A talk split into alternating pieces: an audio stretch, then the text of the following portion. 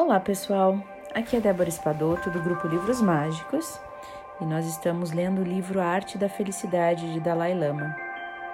Nós estamos no capítulo 8 falando sobre a libertação do sofrimento, como se libertar do sofrimento, né? Então, no meio desse capítulo, nós seguimos a nossa leitura. Página 116. Enquanto ele falava, eu comecei a perceber como refletir sobre a nossa natureza sofredora. E como isso poderia influenciar na nossa aceitação das inevitáveis tristezas da vida? E poderia até mesmo ser um método valioso para pôr nossos problemas diários numa perspectiva adequada. Comecei também a me dar conta de como o sofrimento poderia chegar, mesmo a ser visto num contexto mais amplo como parte de um caminho espiritual maior, por exemplo, especialmente tendo em vista o paradigma budista que reconhece a possibilidade de purificação da mente e de que, e de que se acabe por alcançar um estado em que não mais haja nenhum sofrimento. No entanto, afastando-me dessas importantes especulações filosóficas, eu estava curioso por saber como o Dalai Lama lidava com o sofrimento num nível mais pessoal. Como ele enfrentava, por exemplo, a morte de um ser amado para ele. Quando eu visitei Dharansala pela primeira vez, muitos anos atrás, eu conheci o irmão mais velho do Dalai Lama, chamado Lobsang Samden. E eu gostei muito dele e me entristecia ao saber da sua morte repentina há alguns anos. E aí eu perguntei ao Dalai Lama: Eu imagino que a morte do seu irmão, Lobsang, tenha sido um golpe para o senhor. Disse eu, sabendo que ele, o Dalai Lama, eles eram muito íntimos, ele e o irmão. E o Dalai Lama respondeu: Foi. E eu continuei. Eu, eu só gostaria de saber de fato como que o Senhor lidou com esse acontecimento. Naturalmente eu fiquei muito, muito triste quando soube da morte dele, disse ele baixinho. Ok, mas e como que o Senhor lidou com esse sentimento de tristeza? Quer dizer, houve alguma coisa específica que o ajudou a superar esse sentimento? Não sei, disse o Dalai Lama pensativo. Eu senti aquela tristeza por algumas semanas, mas aos poucos ela se dissipou. Mesmo assim, havia uma sensação de remorso. Remorso? perguntei eu. É, disse ele. Eu estava viajando quando ele morreu. E acho que se eu estivesse lá, talvez houvesse alguma coisa que eu teria podido fazer para ajudar de alguma forma. Por isso, sinto esse remorso. Uma vida inteira de contemplação na inevitabilidade do sofrimento humano pode ter desempenhado um papel para ajudar o Dalai Lama a aceitar a sua perda. Mas ela não gerou um indivíduo frio e desprovido de emoções. Não gerou esse sentimento de frieza, com uma severa resignação diante do sofrimento. A tristeza na voz do Dalai Lama revelava um homem de profunda sensibilidade humana. Ao mesmo tempo, a franqueza e a honestidade da sua atitude, totalmente desprovida de autocomiseração ou de autorrecriminação, transmitiam a impressão inconfundível de um homem que aceitara plenamente a sua perda. Naquele dia, a nossa conversa se estendera até o final da tarde. Lâminas de luz dourada entrando pela veneziana avançavam lentamente pela sala que ia escurecendo. Percebi uma atmosfera melancólica a impregnar o ambiente e soube que a nossa conversa estava chegando ao final. Mesmo assim, eu esperava fazer-lhe perguntas mais detalhadas sobre essa questão da perda, para ver se ele teria outros conselhos sobre como sobreviver à morte de um ente querido. outros conselhos que não fossem a simples aceitação da inevitabilidade do sofrimento humano. Quando eu estava a ponto de me estender naquele assunto, ele me pareceu algo perturbado e eu percebi uma sombra de exaustão nos seus olhos. Logo, o seu secretário entrou em silêncio e me lançou aquele olhar. Aprimorado em anos de prática, ele indicava que estava na hora de eu ir embora. É, disse o Dalai Lama em tom de desculpas. Talvez devêssemos encerrar. Eu estou um pouco cansado. E no dia seguinte, antes que eu tivesse a oportunidade de voltar ao assunto nas nossas conversas particulares, a questão foi levantada na sua palestra ao público. O Senhor tem alguma sugestão sobre como lidar com uma grande, uma grande perda pessoal, como a perda de um filho? Perguntou o membro da plateia. E evidentemente, e evidentemente ele estava sofrendo muito com essa pergunta. E o Dalai Lama respondeu: Até certo ponto. Isso depende das crenças pessoais do indivíduo se as pessoas acreditam na reencarnação, em conformidade com isso, há algum modo de reduzir a tristeza ou a preocupação. Elas podem consolar-se com o fato de que seu ente querido venha a renascer. Para aquelas pessoas que não acreditam na reencarnação, eu creio que ainda existam alguns métodos simples para ajudar a lidar com essa perda. Para começar, elas poderiam considerar que, caso se preocupem demais, permitindo que vejam e sejam dominadas pela sensação da perda e da tristeza, e que isso, caso isso persista nessa sensação de, de dominação da tristeza, isso não só será destrutivo e prejudicial para elas, acabando com a sua saúde, mas também não traria nenhum benefício à pessoa que já tivesse falecido. No meu caso, por exemplo, eu perdi o meu mestre mais respeitado, disse ele. Eu perdi a minha mãe e também um dos meus irmãos. Naturalmente, quando eles faleceram, eu senti muita, muita tristeza.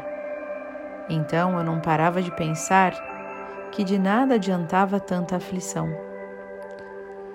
e que se eu de fato amava aquelas pessoas, eu precisava cumprir seus desejos com a mente serena. E eu me esforço ao máximo para fazer isso. Portanto, na minha opinião, se perdermos alguém que nos é muito querido, essa é a forma correta de abordar a situação. Vejam bem, o melhor modo de guardar uma lembrança daquela pessoa a melhor recordação é ver que conseguimos realizar os desejos daquela pessoa. Naturalmente que de início sentimentos de dor e de ansiedade são a reação humana natural de uma perda. No entanto, se permitirmos que esses sentimentos de perda e de aflição perdurem, aí sim surge um perigo. Se esses sentimentos não forem controlados, poderão levar a uma espécie de ensimesmamento, uma situação em que o foco de atenção passa a ser o próprio eu, a vitimização, né? E quando isso acontece, somos dominados pela sensação de perda e temos a impressão temos a impressão de que só nós é que estamos passando por aquilo. E aí se instala a depressão. Mas na realidade, existem outros que estarão passando pelo mesmo tipo de experiência. Portanto, se nos descobrirmos aflitos demais, pode ajudar a pensar em outras pessoas que vivem tragédias semelhantes ou até mesmo piores que a sua. E uma vez que percebamos isso, nós não nos sentiremos mais isolados do mundo, como se estivéssemos sendo os únicos selecionados especialmente para aquela dor. E isso pode nos proporcionar algum tipo de conforto. Embora a dor e o sofrimento sejam vivenciados por todos os seres humanos, muitas vezes eu tive a sensação de que as pessoas criadas em algumas culturas orientais parecem ter uma tolerância e uma aceitação maiores diante do sofrimento.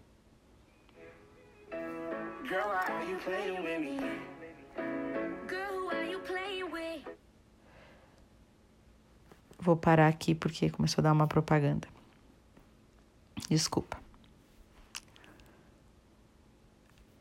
Em parte, isso pode decorrer das suas crenças, mas talvez seja por ser o sofrimento mais visível em nações mais pobres, como na Índia, do que em países e nações mais prósperas, né? Então, a fome, a pobreza, a doença e a morte apresentam-se aos olhos de todos. Quando uma pessoa envelhece ou quando ela adoece, ela não é marginalizada. Ela despacha para ela é despachada para asilos para receber os cuidados de profissionais da saúde. E essas pessoas permanecem na comunidade e são tratadas pela família. Quem vive em contato diário com as realidades da vida não pode negar facilmente que a vida é caracterizada pelo sofrimento que ele pelo sofrimento, que ele é uma parte natural da existência. À medida que a sociedade ocidental conquistou a capacidade de limitar o sofrimento causado pelas duras condições de vida, ela parece ter perdido a capacidade de lidar com o sofrimento que ainda resta. E estudos realizados por cientistas sociais salientaram que a maioria das pessoas na sociedade ocidental costuma passar pela vida acreditando que o mundo é essencialmente um lugar agradável para morar e que a vida é uma grande parte justa, é em grande parte justa e que elas são boas pessoas que merecem que lhes aconteçam coisas boas. E essas crenças podem ter uma influência importante para se levar uma vida mais feliz e mais saudável. No entanto, o inevitável surgimento do sofrimento solapa essas crenças e pode dificultar a continuidade dessa vida feliz e eficaz. E nesse contexto, um trauma relativamente insignificante pode ter um impacto psicológico enorme, já que a pessoa perde a fé nas suas crenças essenciais, naquelas crenças sobre o mundo, um mundo justo, um mundo benevolente, às vezes até sobre Deus, né? Essa é uma fala minha agora. Às vezes a pessoa passa por um sofrimento tão difícil que ela passa a odiar Deus, né? Culpar Deus ou nem acreditar mais em Deus. E, voltando ao livro, disso resulta uma intensificação do sofrimento. Não há dúvidas de que, com a tecnologia crescente, o nível geral de conforto físico aumentou para muitos na sociedade ocidental. E é nesse ponto que ocorre uma mudança crítica na percepção. Como o sofrimento se torna menos visível, ele não é mais visto como parte da natureza fundamental dos seres humanos, mas sim como uma anomalia, um sinal de que algo deu terrivelmente errado, um indício de colapso de algum sistema, uma violação da nossa garantia de direito à felicidade. E esse tipo de linha de pensamento apresenta riscos ocultos. Se pensarmos no sofrimento como algo antinatural, algo que não deveríamos estar vivenciando, não será um grande salto começar a procurar por alguém a quem passamos, possamos culpar pelo nosso sofrimento. Se eu me sinto infeliz é porque devo ser a vítima de alguém ou de algo. Uma ideia que infelizmente é bastante comum no Ocidente. O verdugo pode ser o governo, ou o sistema educacional, ou pais violentos, ou uma família desajustada? E o outro sexo, ou o nosso parceiro insensível? Ou ainda pode ser que voltemos a culpa para dentro de nós, né? Há algo de errado comigo? Eu sou a vítima de alguma enfermidade ou de genes defeituosos? Talvez. No entanto, o risco envolvido em continuarmos a atribuir a culpa e a manter a postura de vítima é a perpetuação do nosso sofrimento, com sentimentos persistentes de raiva, frustração e ressentimento. A culpa, né, gente? A culpa. Finalizando agora, naturalmente, o desejo de nos livrarmos do sofrimento é o objetivo legítimo de cada ser humano. É o, colo o corolário do nosso desejo de sermos felizes. Portanto, é perfeitamente apropriado que pesquisemos as causas da nossa infelicidade e façamos o que for possível para aliviar os nossos problemas, procurando por soluções em todos os níveis global, sociedade, família, na questão individual, né? Porém, quando encaramos o sofrimento como um estado antinatural, algo anormal que tememos, aí nós evitamos e rejeitamos. E nunca erradicamos as causas do sofrimento para começar a levar uma vida feliz. Então, é interessante, né, pessoal? Bem interessante essa coisa. Hoje me, me vem duas coisas para dizer para vocês. Uma delas é. Eu li uma frase hoje bonita né, no Instagram até, e dizia assim: é, o sofrimento ele não bate na porta para entrar, mas você também não precisa puxar uma cadeira e oferecer para ele sentar. Eu achei isso muito interessante, porque tem a ver com o nosso livro. Né? O sofrimento ele vai vir na nossa vida. Agora, se a gente ficar ali alimentando o sofrimento, o que a gente alimentar vai crescer.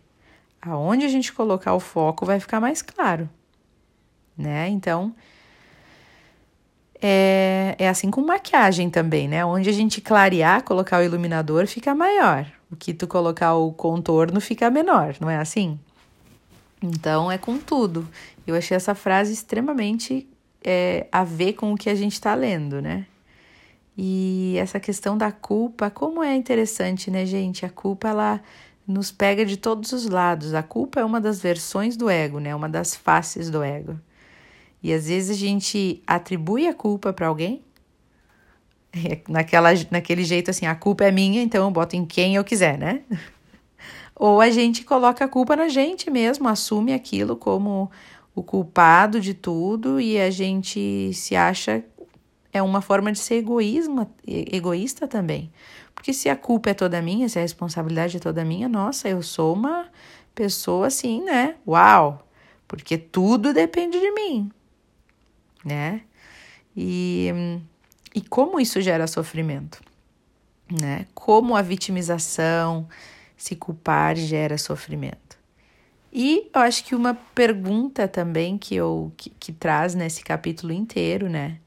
Que é a questão de tentar entender da onde que vem esse sofrimento. É até uma pergunta de vendas, né? No meu trabalho a gente tem muito isso. Quando a gente vai vender uma coisa, qualquer produto que seja, é, a gente procura entender a necessidade do cliente, né? E vai a fundo, vai no, vai, a gente chama de digging, que é cavando, né? Vai cavando para entender o que, que ele quer, o que, que ele busca.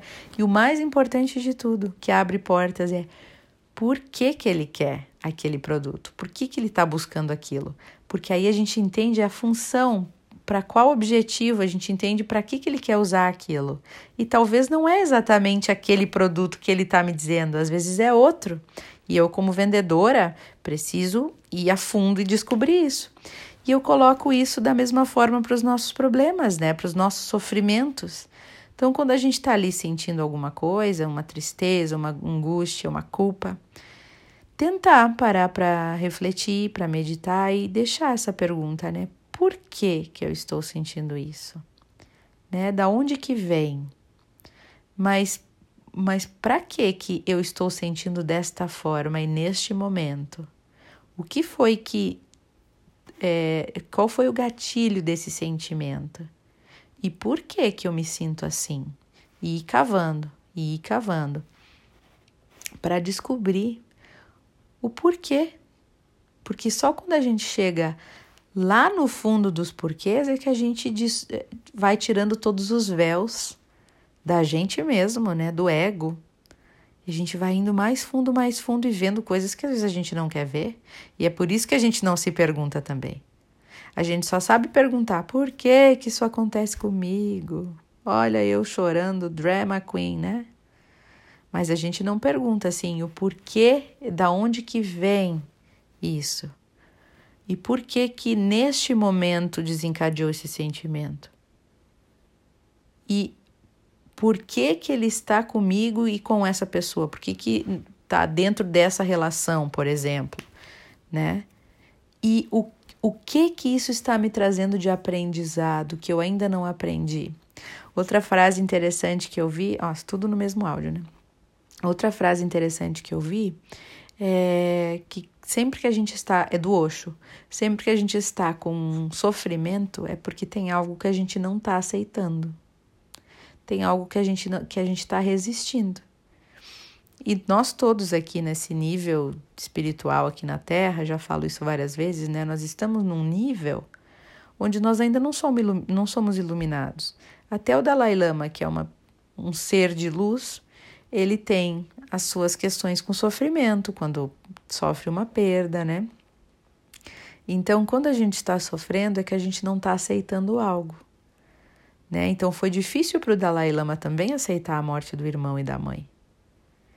É tudo uma questão de aceitação. Se a gente conseguir trabalhar na nossa aceitação de nós mesmos, do outro, da aceitação da vida, de deixar fluir as coisas como elas são e confiar que a gente está aqui para passar por essas coisas, que o sofrimento ele é natural e não algo uh, antinatural e que a gente vai sobreviver mesmo assim, né?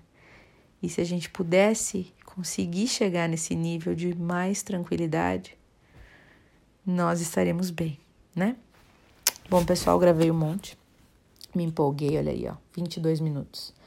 Se vocês ouvirem até o fim, me mandem no privado um um oi, porque eu acho que ninguém vai ouvir isso até o fim. um beijo para vocês, pessoal, e até o próximo áudio. Prometo que farei menor.